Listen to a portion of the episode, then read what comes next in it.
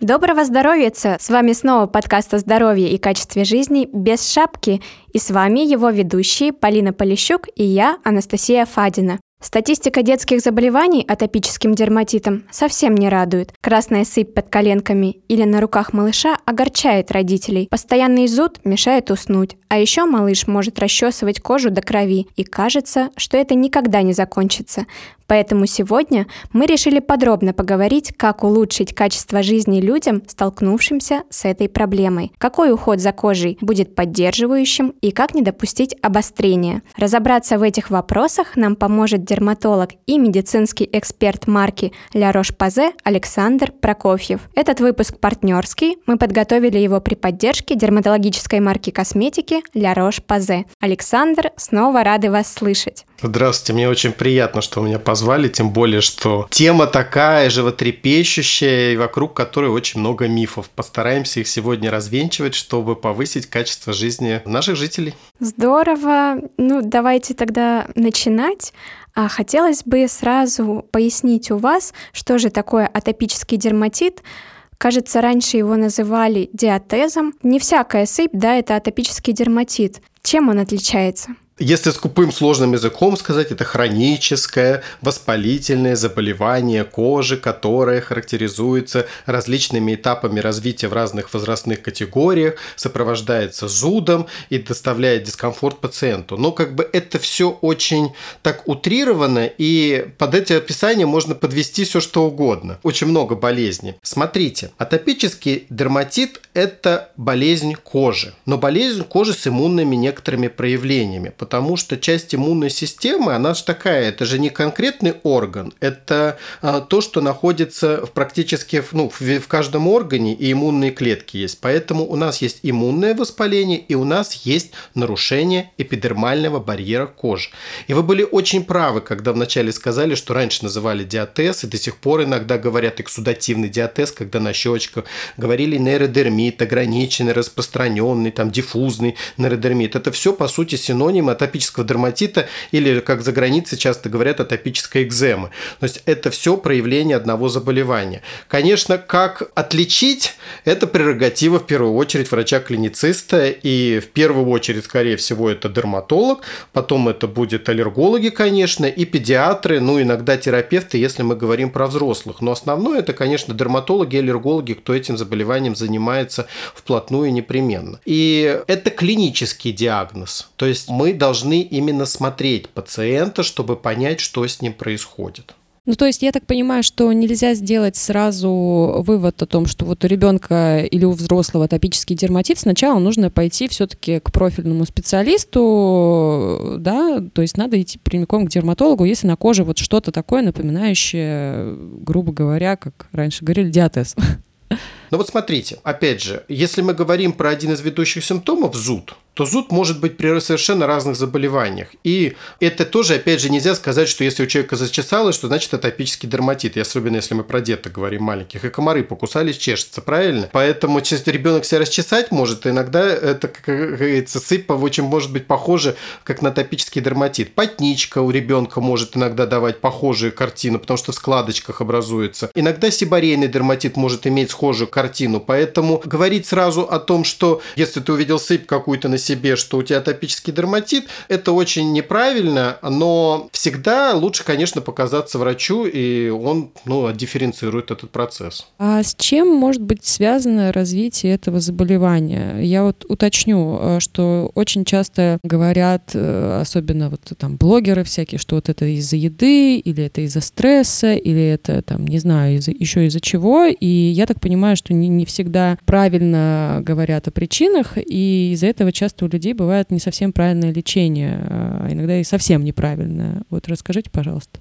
Вот то, что вы перечислили, еда, стресс – это так называемые триггеры, которые могут обострять или вызывать там вот это обострение, да, или, как говорится, ухудшать течение атопического дерматита. Но в основе все-таки лежит э, нарушение эпидермального барьера кожи. И вот здесь это как бы сложно, наверное, но попытаюсь все-таки объяснить на более простых э, примерах для того, чтобы стало понятно. Кожа – орган очень сложный. Самый большой и очень сложный, с массой функций, да, барьерная, защитная, мы рецепторная мы ощущаем, дыхательная, да, обменная, теплорегуляция и прочее, прочее, прочее. Там выработка витамина D, то есть мы понимаем, эндокринная можно отчасти смотреть. То есть у нас совокупность большая факторов. И смотрите, клетки кожи, кератиноциты, мы для того, чтобы было понятно людям, мы представляем как кирпичи в стене. И вот эти кирпичи, они должны в норме быть хорошо сцеплены. То есть между ними должен быть хороший цемент. Тогда как у нас стена нормальная и полноценная.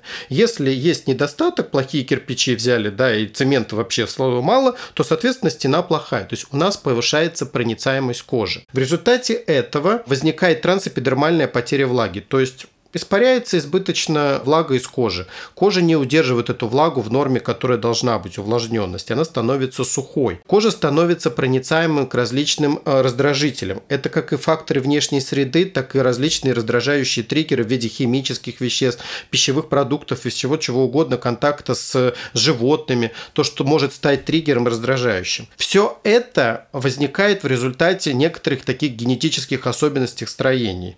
У многих пациентов обнаруживается обнаруживается дефект э, в гене белка филогрина. Белок филогрин – это структурный белок кожи, который как раз ответственен за дифференцировку вот клеток наших кератиноцитов. И вот если его дефицит есть, то вот наши эти клетки как раз неполноценно связаны. То есть у нас есть так называемые корнеодесмосомы, те элементы строения кожи, которые связывают между собой клетки. Они становятся такие, скажем, ну, плохими этими корнеодесмосомы, не, не сцепляют клетки. То есть она опять у нас проницаемая кожа. Кроме того, большую роль сейчас отводит и микробным фактором. То есть у нас ну, такое, сейчас то был витамин D модное течение, теперь у нас микробиом модное течение медицины, потому что э, мы видим, что при ряде заболеваний есть большое изменение микробиома. Это не важно. Мы сейчас будем говорить и про кожу, или про другие органы даже. То есть и там тоже бывает происходит.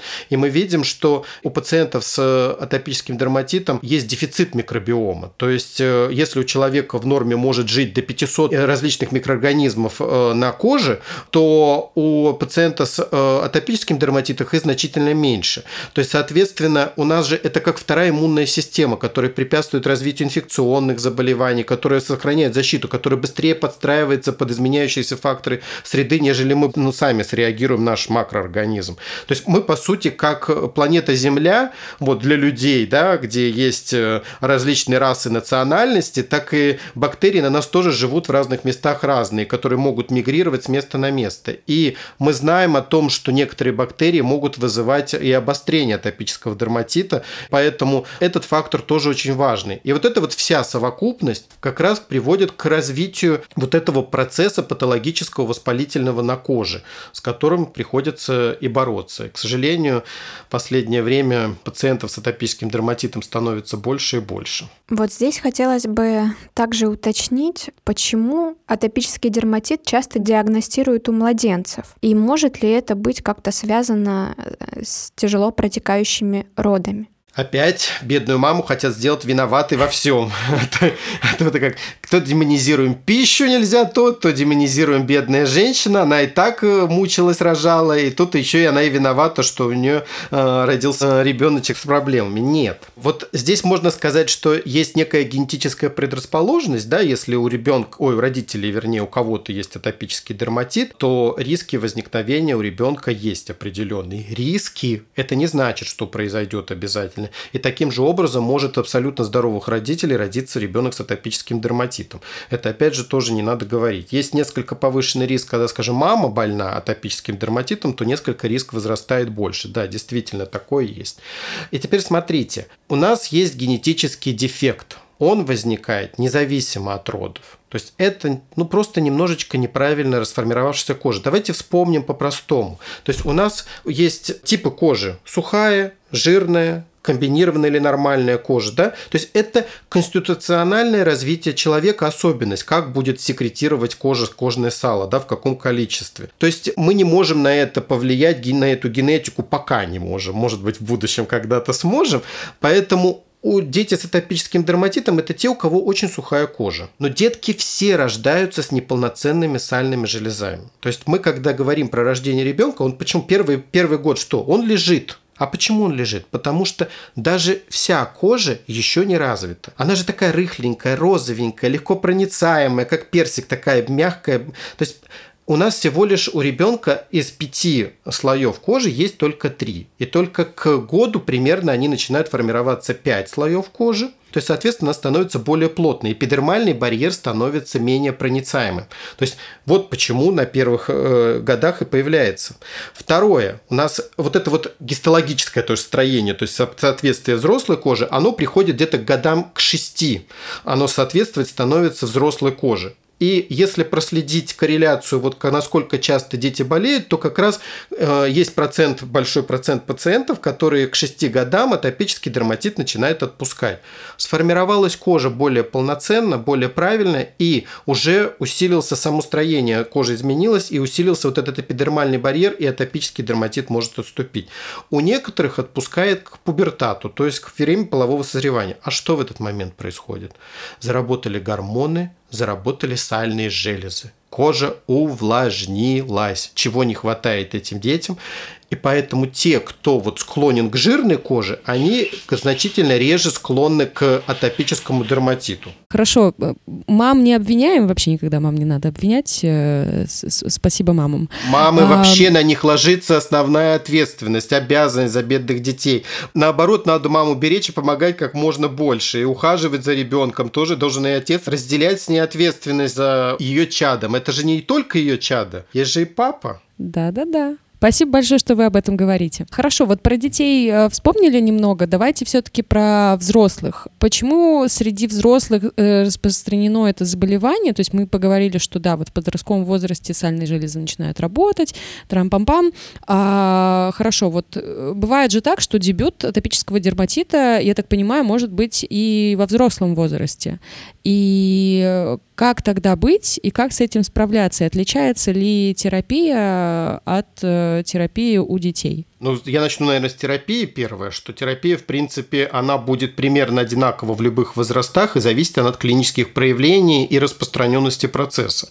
Только у нас есть возрастные особенности некоторых лекарств, да, которые можно детишкам, которые можно подросткам, которые можно взрослым. И где-то можно больше использовать, да, если мы говорим про взрослых, больше пул лекарств, у детей меньше. Теперь смотрите, у взрослых есть два варианта. Есть, конечно, тот непрерывный атопический дерматит, тяжелая степень, которая может тянуться с рождения, сопровождаться какими-то рецидивами, ремиссиями, и она может идти во взрослое состояние. И вообще, в принципе, если говорить по процентному соотношению, то в большей степени это все-таки дети, где-то 75% это будут точно дети, и к подростковому возрасту это может все спокойно уйти. Но примерно это вот тоже большая боль, скажем так, нашей медицины в том, что есть насаженный такой стереотип о том, что атопический дерматит это всегда с рождения. Если хорошо ухаживали за кожей, все было нормально, то в принципе оно может и не проявиться и при маленьком возрасте, а проявится только спустя время, потому что включаются у взрослого и другие факторы. Факторы климатические, факторы ухода за кожей. Допустим, мы получали обострение атопического дерматита, и экземы, когда были ковид случился, когда все стали заливать себя а, антисептиками, пересушивающими на спирту. Никто не демонизирует опять, вроде дезинфицировать надо, но частью у людей возникли обострения, потому что мы не использовали эти агрессивные факторы. И опять же, давайте вспомним, я говорил в начале, есть генетический дефект. Генетический дефект может проявляться вот этой кожи, который может проявляться на а, разном возрасте.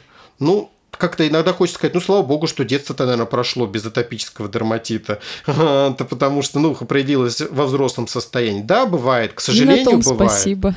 Ну да, ну то есть как бы, ну вот так. Ну это маленький процент пациентов, если, ну, смотреть э, вообще в пуле все кожной дерматологии, да, вот болезни, то взрослые это, конечно, значительно меньше процент. И те, кто работает на смешанном приеме дети и взрослые, то видят, конечно, разницу колоссальную. Кто сколько будет детей у тебя атопическим дерматитом, это болезнь номер один, да, будет у них. У подростков это акне будет номер один, а взрослые это далеко не первая болезнь будет, далеко не первая. Здесь хочется также прояснить такой момент, а можно ли вылечить атопический дерматит полностью или все-таки можно только добиться стадии ремиссии и постоянно поддерживать? Это большая боль нашей дерматологии. Расскажу сейчас анекдот. Анекдот приятный-неприятный. Дерматолога спрашивают, почему ты стал дерматологом? Ну, во-первых, мои пациенты никогда не звонят ночью. Во-вторых, мои пациенты никогда не умирают. И в-третьих, мои пациенты никогда не выздоравливают. По всем трем пунктам абсолютно неправильно. Есть и острые состояния, с которыми позвонят. И, к сожалению, есть очень так абсолютно смертельные кожные болезни, которые не онкология, если мы говорим, а именно кожные болезни. Слава богу, редкие очень. И э, в большей степени наши болезни – это, конечно, действительно хронические дерматозы. Мы не можем, это, это знаете, как сказать, я вас вылечу, мы добьемся ремиссии, и я вас научу как минимизировать эти проявления обострения и как можно самостоятельно попытаться контролировать это заболевание, чтобы вот этих обострений было меньше и можно уйти в длительную ремиссию, которая может быть длиться и годами, и десятилетиями, бесконечно долго. А, хорошо, прояснили этот момент важный. А, то есть, если людям обещают какие-то, не знаю, эксперты, э, шаманы и прочее, что вот э, вы перестанете делать то-то и то-то, и у вас навсегда исчезнет атопический дерматит, это неправда. А, это важно. Тогда поясните, пожалуйста, на какие стадии все-таки можно разделить атопический дерматит и что характерно для каждого периода, и, собственно, в какой момент э, нужно обращаться к врачу, вот, потому что не всегда сразу идут, как ни крути. Ну, конечно, к врачу всегда хотят пойти в последнюю очередь и попытаться все полечить самостоятельно. Но вот смотрите, мы, в принципе, выделяем три основных стадии э, развития атопического дерматита. Это младенческая, подростковая и э, взрослая стадия, да, если мы говорим про течение атопического дерматита. У младенцев это часто э, зоны либо складочек, либо это щечки, основное щечки. Почему, опять же, щечки у детей чаще реагируют? Потому что сейчас есть работы, которые показывают, что в коже щек именно есть некий вот этот дефицит белка филагрина, про который мы говорили, и поэтому эта кожа щек, наоборот, самая проницаемая. А что ребенок-то маленький, что делает? Он все тащит в рот, он так знакомится со всем. То есть он волей-неволей повреждает эту область, контактирует и, соответственно, вызывает вот эти триггеры раздражения. Поэтому это самое такое основное э, зона проявления. Вот этот эксудативный диатез, то, что говорили. Эксудативный, то есть сопровождающийся эксудацией, выделением серозной жидкости. То есть воспаление очень красное и очень такое иногда мокнущее, потому что оно очень острое. Опять же, мы говорили, у деток немножечко кожестроение другое, поэтому она и склонна как раз к таким очень выраженным реакциям. Теперь смотрите, есть подростки, кожа становится более э, уже плотной, да, и, соответственно, воспаление становится менее островоспалительным. То есть у нас более сухие проявления будут на коже. Это будут такие красные пятна, и характерные э, локализация это будет либо сгибатели, э, складки, подколенные ямки и локтевые сгибы. Это шея, это очень характерно лицо. Опять такая самая контактная зона, потому что у нас мы не на востоке, где паранжу носят, да, скажем, скрывают. То есть у нас самое ко всему открытая всегда. И если мы говорим про взрослых, то характер воспаления становится таким более сухим кожа плотная уже у человека, и редко бывает э, высыпание с мокнутием. И формируются такие очаги уплотненной кожи. Это часто тыл кистей, это подколенные ямки, опять любимые, это область век, это э, локтевые сгибы.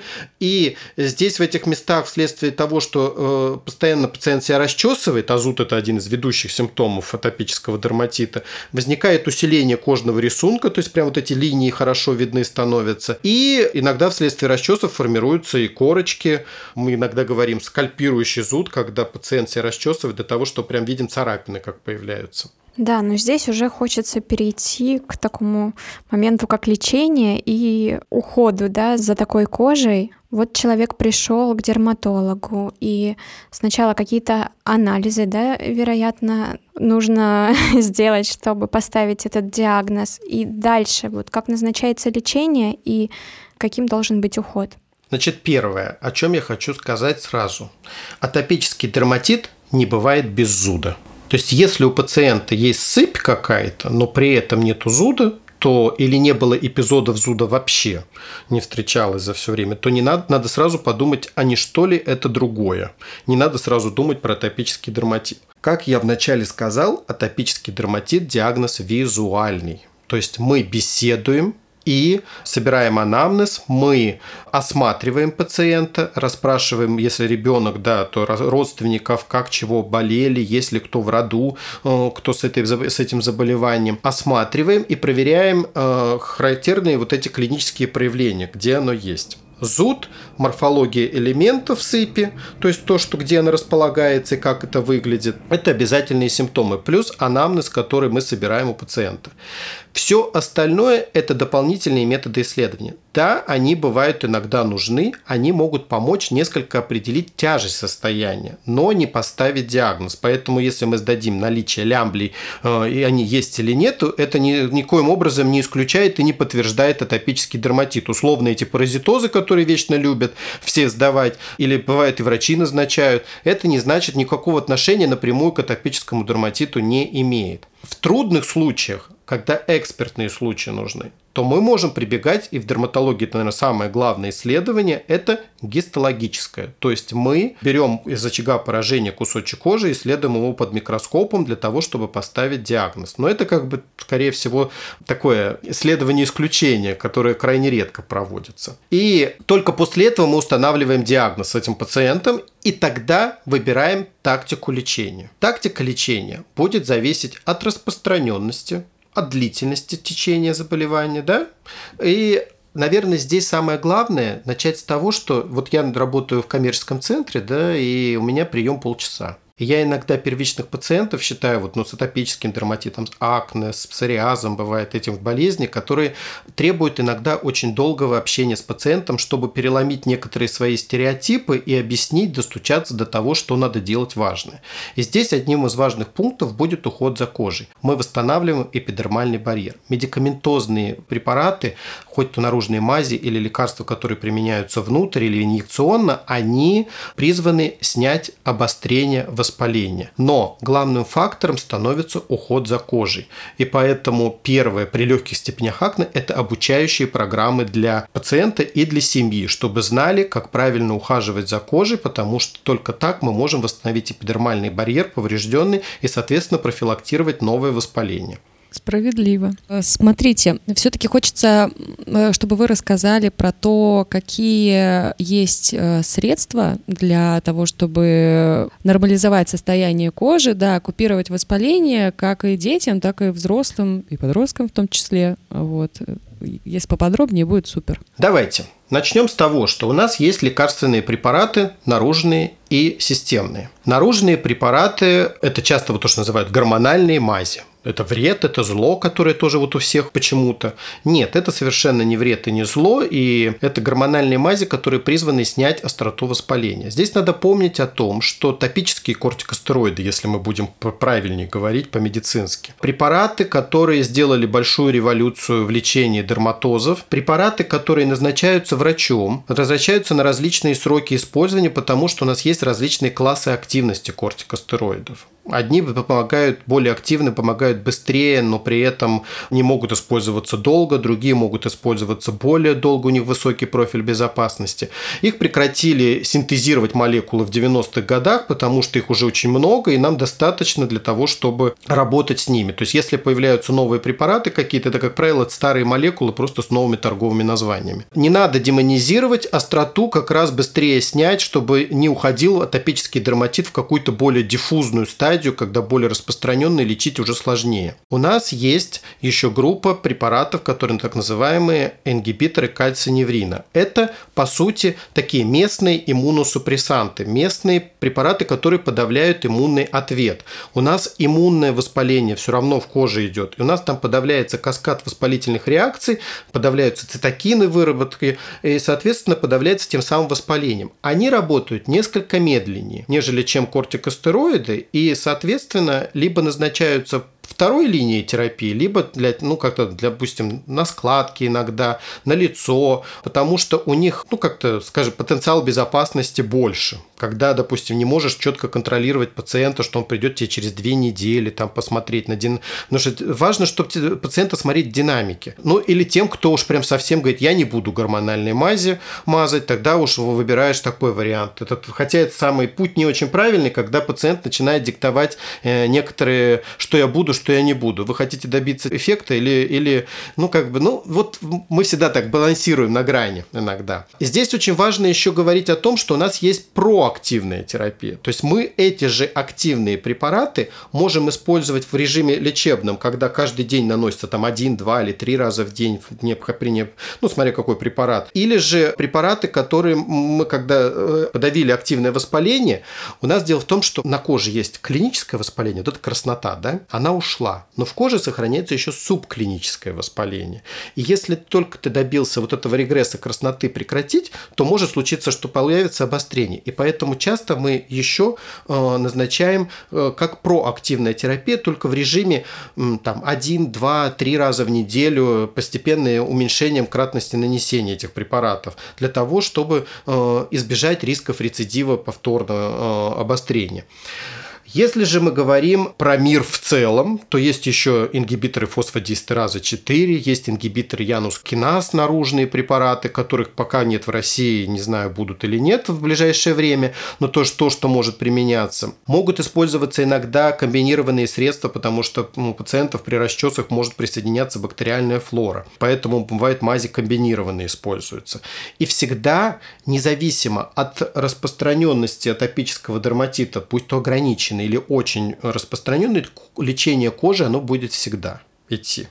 То есть мы наружные средства будем пытаться всегда использовать. Если мы говорим про распространенный или про очень тяжелый, не поддающийся э, терапии наружными средствами атопический дерматит, у нас что может быть такое предложено пациентам?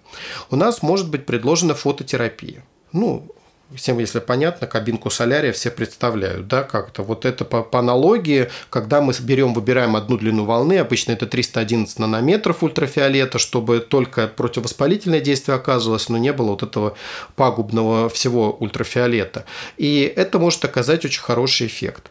Это могут быть препараты системные. Это могут быть либо кортикостероиды в виде таблеток, либо уколов коротким курсом для снятия обострения. Это могут быть иммуносупрессанты циклоспорин, тот же ингибитор кальциневрина, только в виде э, системного действия. Один из таких распространенных препаратов, который ну, базовой терапией считается, почему-то не так часто его назначают в России, не знаю, ну, хотя таблетки, в принципе, удобно. Это может быть допиксент, препарат, который генно-инженерный, биологическая такая терапия на одной из звеньев воспаления. Это те же самые системные препараты, ингибиторы янус-киназ, которые могут применяться, но это все при тяжелых формах.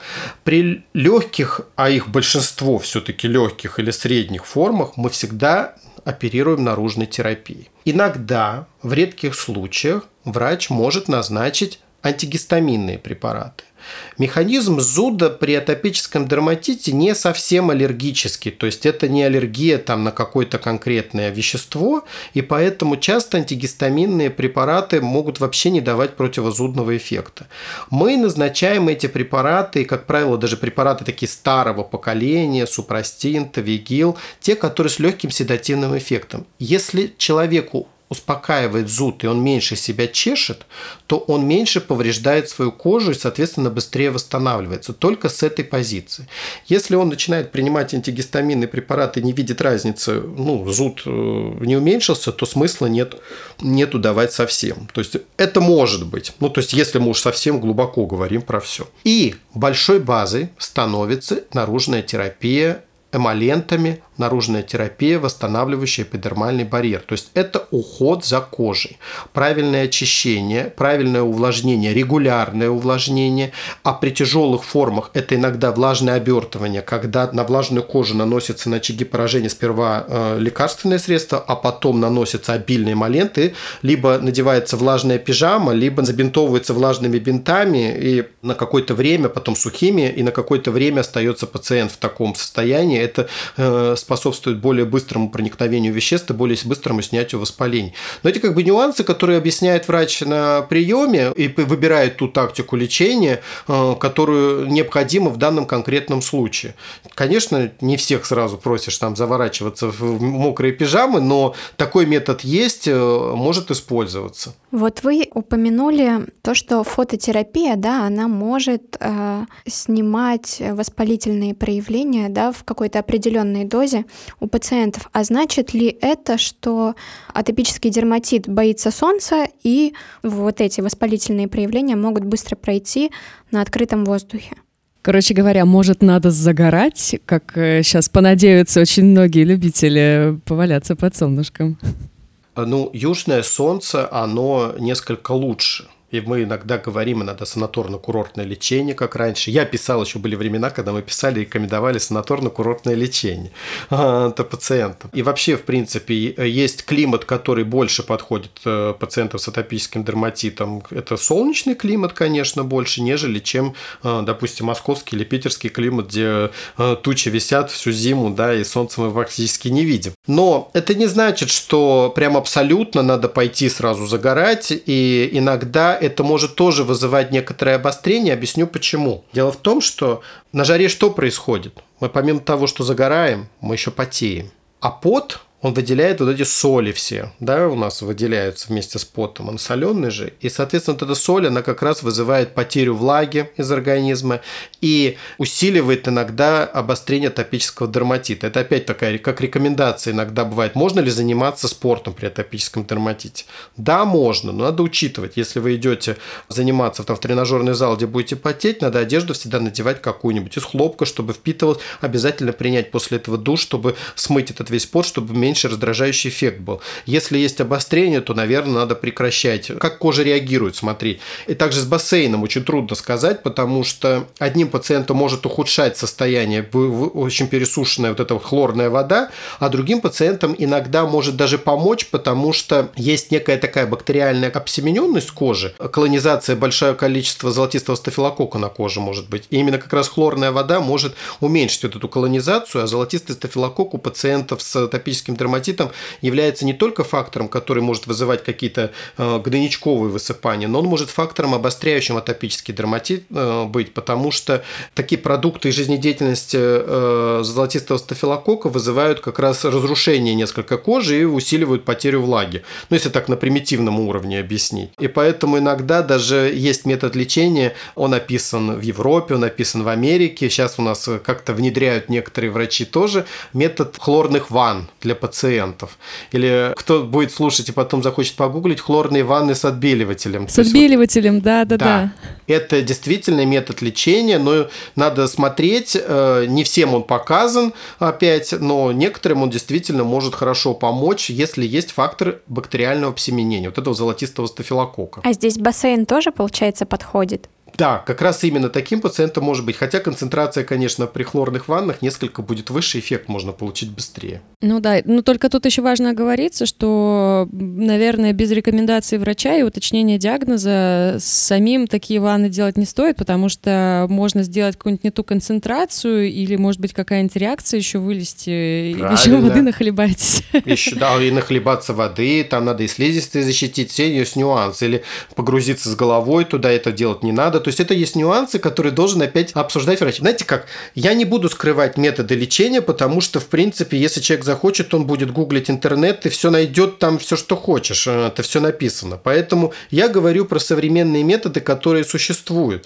Но всегда лечение назначает врач, он его контролирует, потому что даже назначение системных препаратов, да, наружных препаратов, оно регламентировано сроками. Вот как раз, когда назначаются системные препараты, как раз нужны обследования, потому что эти препараты, как как раз могут какое-то оказывать воздействие на организм, и помимо положительного и отрицательного, это надо контролировать, мы сохраняем вот этот профиль безопасности пациента всегда. Чтобы не навредить, это наш принцип, все-таки мы должны помочь, а не сделать хуже. Тогда, собственно, вопрос такой. Для каждого типа кожи на сегодняшний день есть э, аптечный уход, причем совершенно разный, на любой вкус, э, цвет, запах и что угодно. Я так понимаю, что для атопиков тоже э, есть рутинный уход, который можно использовать каждый день. Вот в чем его плюсы и действительно нужны ли людям с атопическим дерматитом специальные средства для очищения, увлажнения, да, да, питания да. и прочего? Это база. На сегодняшний день, сходя из сегодняшнего понимания строения кожи, процессов, которые происходят при атопическом дерматите, мы понимаем, что мы можем улучшать состояние кожи, уменьшать количество рецидивов только благодаря правильному уходу за кожей. И здесь э, надо говорить и про очищение, и про увлажнение кожи. Ну, смотрите, иногда говорят, я моюсь натуральным мылом. Ну а что такое натуральное мыло? Мыло сваренное из коровьих жил, там, да, вот это вот. И, ну да, оно может быть натуральное. А кто сказал, что оно обязательно сразу самое супер полезное для кожи?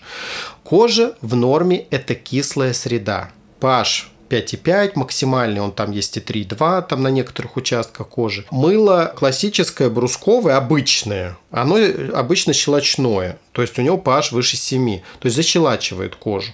А щелочная кожа – это опять потеря влаги, это иссушение кожи, это колонизация других бактерий, потому что для них более благоприятная среда, для того же золотистого стафилококка, про который мы говорили.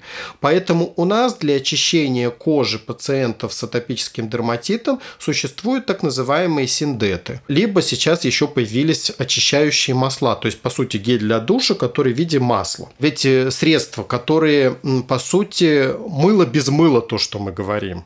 То есть, что практически не пенится, очень слабо пенится, при этом очищает кожу за счет таких вот э, э мягких поверхностно-активных веществ и при этом не разрушает вот эту нашу гидролипидную мантию, которая защищает кожу. А масло может несколько даже ее и восстановить за счет того, что состоят там, содержатся ну, какие-то различные масла в составе. У нас все-таки увлажнение кожи – это жир, влага – это очищение, но она внутри должна быть в коже, но э, если мы говорим про воду, это очищение, а увлажнение – это различные жировые субстанции. И очищение у пациентов, давайте, если мы уже говорим так, ну, глобально, есть косметические бренды, которые прям специализируются на этом. То есть есть аптечные марки, которые специально разрабатывают косметические средства для людей с различными проблемами, будь то акне, розация, сибарейный дерматит и в том числе атопический дерматит. Это годы работы, это изучение основ кожи, кожи и подбор формул, которые более идеально подходят. Сразу опять еще один важный момент. Нету универсальных косметических средств, которые подходят всем пациентам. Одни говорят, что мне это лучше средство подходит, другие говорят это, и, а это мне не нравится. Это абсолютно нормальная история, это тоже надо знать. И иногда подобрать более подходящее средство нужно методом пробы ошибок. Так вот, возвращаясь к косметическим брендам, дерматологические марки, которые чаще всего продаются в аптеках, они как раз специализируются специализируется на а, разработке такой косметики для пациентов с кожей склонной к сухости, кожей склонной к атопии. И здесь то, что я говорил, синдеты и масла очищающие. Это и средства для увлажнения, которые могут быть текстуры бальзамов, кремов, молочка, лосьонов, флюида. То есть в зависимости от выраженности сухости мы выбираем более э, плотное средство, если более сухая кожа. Или же, допустим, ну, меняются климатические условия. Да? Вот э, э я живу в Москве, у нас здесь сухо, отопление работает, вообще кожа вся пересохла, мне нужен бальзам. Там Полина живет у нас на югах, э, где она потеет потеет, и ей средство с бальзамом не очень, ну, такая текстура бальзама не очень хорошо. Ей идеально будет молочко или флюид более жидкое, которое легко впитается и даст комфорт, потому что дискомфорт тоже на коже не очень нужен. Пожалуйста, гамма средств э, Липикар у бренда La Roche-Posay, она как раз предназначена для э, ведения пациентов с сухостью кожи, для кожи, склонной к атопическому дерматиту. Липикар Синдет АП+, средство для очищения, лепикар масло, которое для очищения используется, и лепикар бальзам АП плюс М – это средства, которые как раз восстанавливают кожу. Теперь смотрите, когда разрабатываются такие средства, что учитывается? У нас кожа сухая, надо ее увлажнить. Кожа теряет влагу, надо ее ужирнить и создать вот это вот препятствовать испарению. Кожа страдает вследствие нарушения микробиома попытаться восстановить вот этот микробный ландшафт. На все это постепенно эволюция даже этих средств, она менялась. То есть сперва пытались вообще использовать чисто вазелин. То есть окклюзию создать, препятствуем испарению влаги. Вазелин тоже может использоваться вполне для э, некоторых состояний. Допустим, губы даже намазать, потому что здесь немножечко кожа другая. Атопический хелит, воспаление красной каймы губ при атопическом дерматите тоже бывает. И это окклюзивы. Те средства, э, вещества, которые будут создавать пленочку, препятствовать трансэпидермальной потере влаги. Поэтому иногда, когда такие средства наносятся, думают, вот как пленочка существует. Да, как она и должна иногда быть. То есть не надо ждать, как ты используешь средство просто обыкновенное косметическое. Дальше. У нас есть так называемые хумектанты. Вещества, которые удерживают влагу в коже.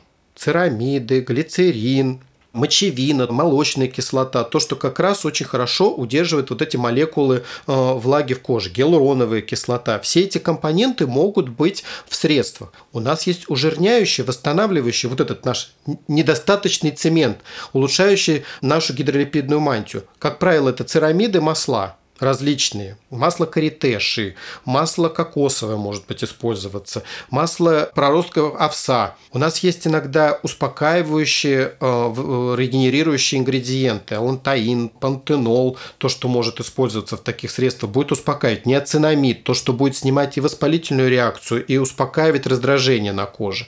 И плюс на сегодняшний день новый тренд, который тоже появляется постепенно, это э, чтобы средство было с пребиотическим биологическим компонентом. То есть должны быть свойства, когда болезнетворным бактериям становится жить на коже некомфортно, а полезным, наоборот, э, мы хорошо размножаем. То есть это создание pH кожи и создание вот этими за счет пребиотических компонентов, ну, например, в липикар бальзаме есть два таких э, ингредиента. Аквапазе филиформис, экстракт бактерий, который способствует как раз улучшению колонизации полезной бактерий, и вещество микрорезил, вещество, которое препятствует от адгезии, прикреплению золотистого стафилококка. То есть он не дает ему цепляться и такие своими вырастать своими колониями, вызывать обострение. Поэтому э, в этих средствах э, есть различные компоненты, многокомпонентные. И еще теперь важный момент – количество использования. Вот здесь, вы знаете, иногда я мажусь, толку нету, приходит пациент иногда. А спрашивает, а сколько вы мажетесь, а как вы мажетесь? Когда у пациента обострение и сухость кожи, то у взрослого человека может уйти за неделю пол-литра. То есть расход эмолента, вот этого увлажняющего средства, он очень большой, потому что кожа поврежена, кожу надо восстановить. То есть между первый день может быть а там, вот иногда даже пациенты говорят, я намазал, и руки через 20 минут сухие. Так надо опять намазывать. Кожа возьмет это необходимое количество, и постепенно вот этот э, эпизоды между нанесениями становятся все шире, шире, шире, больше, больше, продолжительнее. И, соответственно, мы придем к тому режиму, когда человек будет использовать один-два раза в день, как вот это профилактическое средство для того, чтобы не возникло новое э, воспаление. В общем, кожу тоже нужно кормить, особенно если у тебя атопический дерматит. Вот так. Правильно это необходимость. То есть у нас это базовая терапия лечебная и профилактическая терапия для того, чтобы уменьшить количество рецидивов. Вы знаете, у меня однажды был пациент, это вот так вот из практики, он пришел, взрослая форма атопического дерматита, 33 года человеку, он пришел с обострением, и я ему долго объяснял. У меня так получилось, что пациент был последний, а потом было время свободное, и я вот, знаете, иногда, если есть, то почему бы нет? Социальное такое, э, как это сказать, свое меценатство, что ли, пусть почему я лишнее время не потрачу, если хоть до кого-то достучусь правильно. Я все объяснил, все, он получил терапию, ушел. Ну, а потом, как бывает, приходишь э, на работу, карточки повторных пациентов, если к тебе, я просматриваю, естественно, смотрю, прошло год времени, прошел, и вот он ко мне опять записался. И я такой, ну что ж там такое, всегда тут сидишь, вот думаешь об ужасном, как у нас всегда, а не прекрасном. А он пришел просто для того, чтобы сказать о том, что за весь год у него было всего лишь один эпизод обострения, в легкой форме, которую он быстро купировал благодаря тому, что я его научил, как это делать. И он говорит, я никогда не знал, что так можно жить хорошо, потому что вот как бы правильно ухаживая за кожей. Вот и все. Александр, а можете, пожалуйста, рассказать и раскрыть такое понятие, как атопический марш, и как а, не допустить его появления? Это сложная такая вещь, потому что, ну что такое атопический марш? Это когда помимо того, что у пациента есть атопический дерматит, может развиться еще и бронхиальная астма и там аллергический ринит. Более тяжелые такие аллергические, скажем, состояния. Ну, если разбирать, э, вот это как раз может иногда быть та история, когда нужно иногда и анализы смотреть. У пациентов может быть выше несколько у тех, у кого общий иммуноглобулин Е выше, то есть уровень атопии выше. То есть у тех, у тех, кто пойдет, потому что атопический дерматит может идти по пути с иммуноглобулином Е и без иммуноглобулина Е. То есть это не фактор, который опять подтверждает, что это атопический дерматит или опровергает. Этот анализ нисколько об этом не говорит. Вот это вот у кого может развиться? У тех, кто постоянно болеет у тех, кто не лечится. То есть вот это хроническое воспаление, оно заводит иммунную систему на то, что запускаются и другие иммунные механизмы патологические, которые приводят к тому, что развиваются и другие проявления в виде аллергического ринита и бронхиальной астмы. И это вот как раз к тому, что пациент должен всегда наблюдаться у врача. Это может быть педиатр у ребенка, который иногда аллерголог совместно, иногда и дерматолог смотреть должен. У взрослого это тоже быть должен дерматолог, иногда аллерголог, иногда, ну, как бы какой-то сейчас семейный врач или терапевт, который должен смотреть. Как этого избежать? То, что, то, что мы говорили. Вовремя лечиться, уменьшить количество воспалений, уменьшить количество триггеров, которые могут вызывать обострение атопического дерматита для того, чтобы это не развилось. Вот и все. В общем, друзья, постоянное наблюдение у дерматолога и должный уход, они помогут вам не допустить этого страшного слова и диагноза, как атопический марш. Я вот что хочу сказать. Найдите своего врача и будьте с ним, вот как говорится, возьмите с ним за руку, идите вместе. Если вы за руку с врачом возьметесь, то тогда вы победите болезнь. Если вы за руку с болезнью возьмете, то ну какой врач-то не сможет победить. Поэтому здесь надо найти, довериться и идти проходить этот путь. Ну, к сожалению, так. Да, также хотелось бы узнать у вас, правда ли атопический дерматит и экзема это одно и то же. Здесь поясню, иногда англоязычные источники, когда гуглишь, выдают именно экзем. Ну вот это вот большое разночтение ну, которые, э, как говорится, о том, что, э, что такое экзема, что такое атопический дерматит, и за границей действительно чаще пишут атопическая экзема. Дело в том, что механизмы развития довольно похожи у этих болезней, но дело в том, что экзема практически не бывает, э, ну, она, это как бы заболевание взрослых. У нас есть формы экземы, которые можно действительно говорить о том, что это самостоятельные заболевания. Нумулярная экзема, можно говорить, микробная экзема, телатическая экзема – это явное непроявление атопии. Но есть э, те, которые знаете, как даже трудно объяснить, э, это даже и дерматологов очень, очень, очень такая большая животрепещущая э, тема, потому что сейчас эти понятия пытаются слить, потому что раньше это было отдельно, атопический дерматит и экзема. Теперь есть формы такие, которые на границе стоят, и говорим о том, что есть экзема кистей, это может быть проявление взрослой формы атопического дерматита такая. Но опять же, надо тогда смотреть э, вот этот анамнез у пациента, был он или нет. Если это дебютировало только вот там в годы лет в 30, 30, там, скажем так, первый эпизод был, то скорее это будет просто, может быть, экзематозный процесс. Здесь такой очень сложный, сложный вопрос, потому что, э, ну, я не могу так сказать потому, э, откровенно. Это, это такая большая дискуссия пока между различными школами медицины, европейскими, отечественными. И, между прочим, мы были долго закрытой страной, да, когда Советский Союз был, и наша дерматология развивалась отдельно э, не, несколько.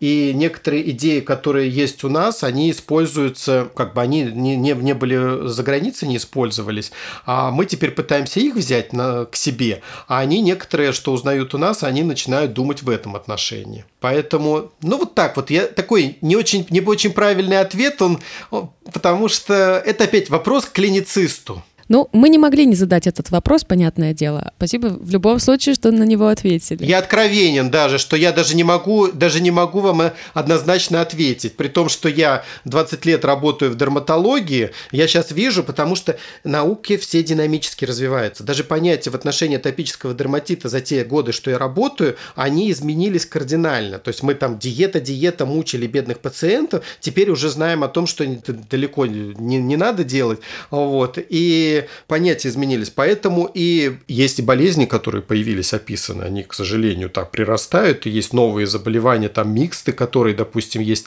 э, такое состояние, которое называется псема, то есть сочетание атопического дерматита и псориаза. Вот такое вот бывает. Сейчас вот описывают как новое состояние, возможно, новое заболевание э, в скором появится у нас. Вот так вот. Александр, буквально пара последних вопросов. А, мы оставили самое вкусное под конец.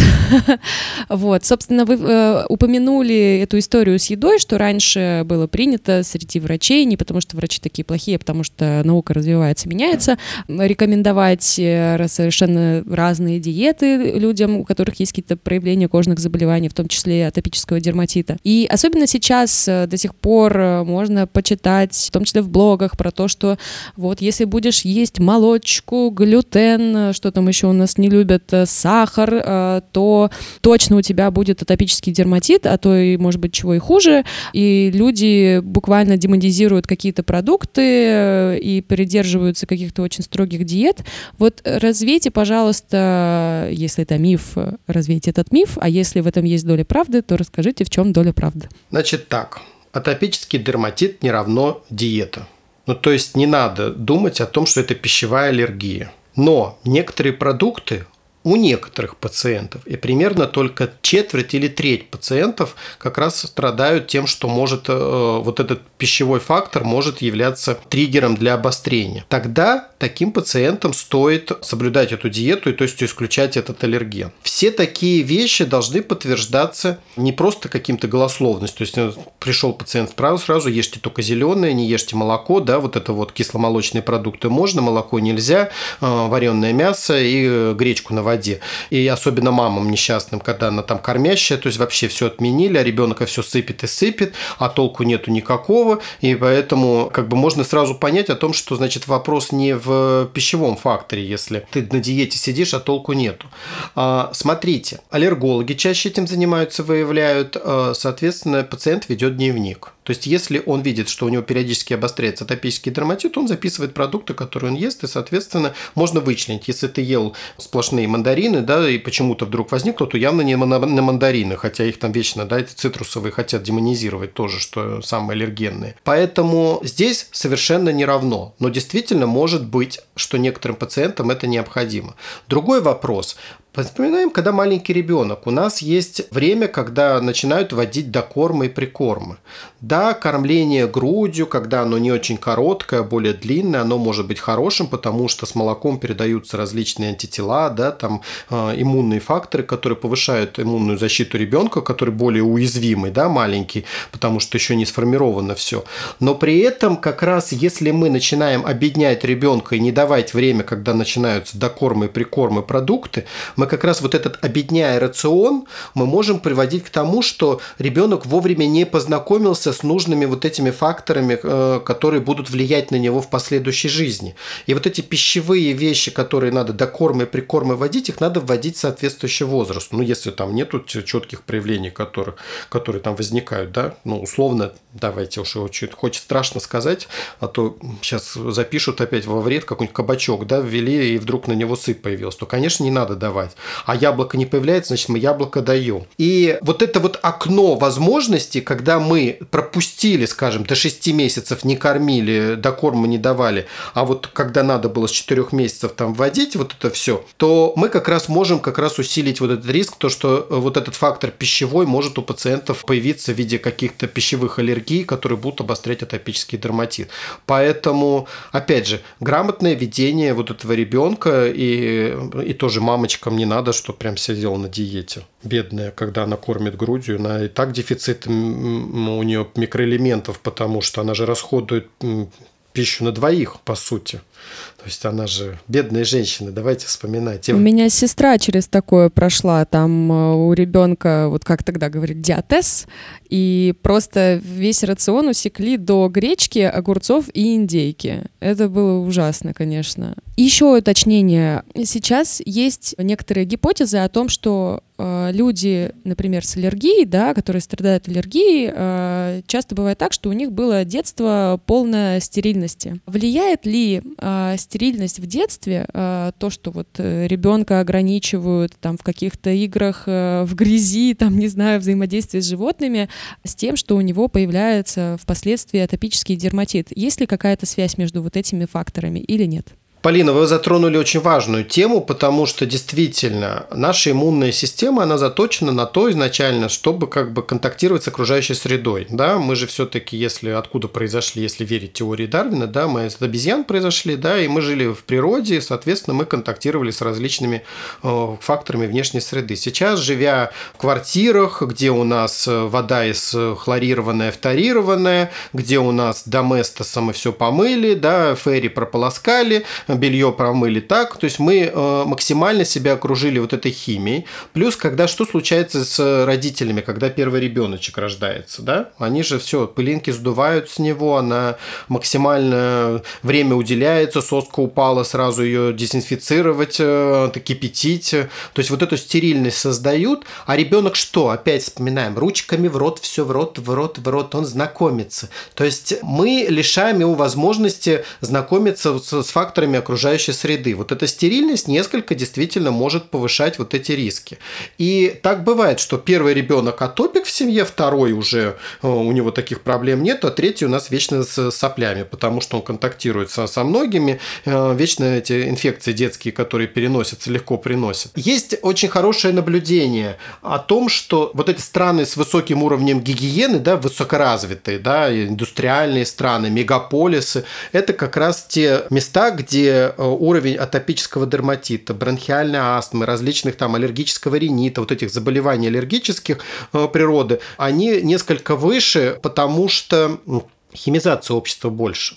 Вот, допустим, была Кения, да, в Африке страна, столица Найроби, это все жили, ну как, как живут в Африке? Это больше э, сельское население, правильно? Потому что ну, там и не надо требовать, не требуется мегаполисы, эти все круглый год тепло. А когда пришла цивилизация более такая современная и построили Найроби, один из крупнейших мегаполисов, который, по-моему, сейчас больше Парижа уже, то у них и появились те болезни, которые не регистрировались, у них появился уровень вот этой заболеваемости атопическим дерматитом. То есть вот это, ну, как бы вред цивилизации он есть. Мы говорим сейчас о влиянии так называемых экспозом факторов, даже вот то, что может на нас э, садиться гарь от э, машин, машин, труп, все это тоже очень сильно может влиять на, э, на нас как фактор, который вызывает раздражение. И иногда уезжают э, в деревню рожать, да, там действительно что-то пошел, ягодку сожрал с куста, да, морковку вымыл и не, не почистил просто и сразу там кошку погладил, пошел там у тебя корова бегает, их подоел. То есть ты действительно больше контактов используешь вот с этим, и у тебя более разнообразный микробиом формируется. Э, соответственно, одна из степеней линии защиты формируется, э, которая тоже важна для атопического дерматита. Поэтому да, гигиена важна, но гигиена умеренная. Ребенки по лужам любят ходить, руками все трогать, пусть они на улице, надо им позволять некоторые вещи делать, иначе как раз вот это вот э, риск таких вот болячек появляется. Я думаю, что когда прививки сделаны и можно еще и наступить в лужу, это просто идеально. Вы в детстве не ходили по лужам? Я вот, например, помню. Так я об этом и говорю, что вот э, как, когда полный набор, значит, ты защищен, но при этом э, у тебя иммунная система веселится вместе с уличными, э, так сказать, микробами, это вообще супер. Обожаю. Воспоминания очень хорошие. И финальный вопрос в продолжении темы гигиены и таких бытовых привычек. Хочется узнать, действительно ли важно да, следить за температурой в комнате и влажностью в помещении. Это очень хороший вопрос. Я даже думал, надо как-то его нам обсудить. Обязательно. Вот мы, жители, если России, да, мы говорим, ну, наверное, нас россияне больше слушать будут, да, а, ну, тех, у кого есть резкая смена климата и меняются погодные условия. Зима что? У нас холод на улице, мороз, а в помещении у нас отопление. То, что сильно иссушает кожу. У нас сухая кожа, трансэпидермальная потеря влаги. Влажность в коже понижается, то есть если влажность воздуха в окружающей среде низкая, то у нас теряется влага активнее. У нас есть так называемый натуральный увлажняющий фактор кожи, совокупность молекул, которые внутри кожи находятся. Они даже способны, в принципе, захватывать влагу из атмосферы, но если влажность выше где-то 60%. То есть мы, конечно, дома вряд ли догоним до 60% влажность, но все же это играет роль. Поэтому паровой увлажнитель у пациентов пациентов с атопическим дерматитом, у людей, склонных к сухости кожи, это тот прибор, который должен быть.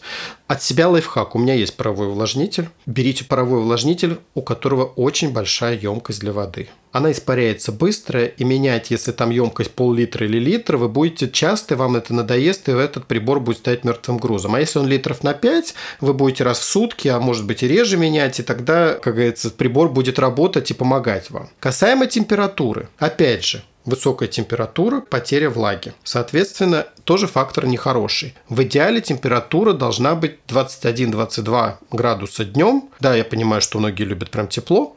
И ночью желательно, чтобы вообще несколько попрохладнее было, 18-20 градусов, чтобы, знаете, как накрылся одеялом, и тебе было комфортно, а не накрылся одеялом, тебе жарко, и ты хочешь ногу вытащить, а ногу вытащил, тебе становится холодно. Вот это, это уже не очень хорошее. То есть ты если потеешь, ты опять раздражающий фактор используешь.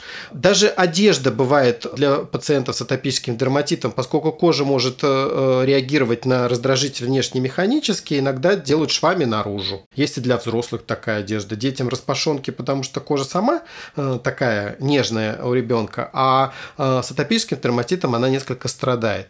И еще важный, коль про температуру. Мы водные процедуры тоже не делаем при горячей воде. Вода должна быть умеренной температуры, теплая. Душ должен быть непродолжительный. Нельзя использовать агрессивные средства для мытья, нельзя использовать мочалки, повреждая свой барьер.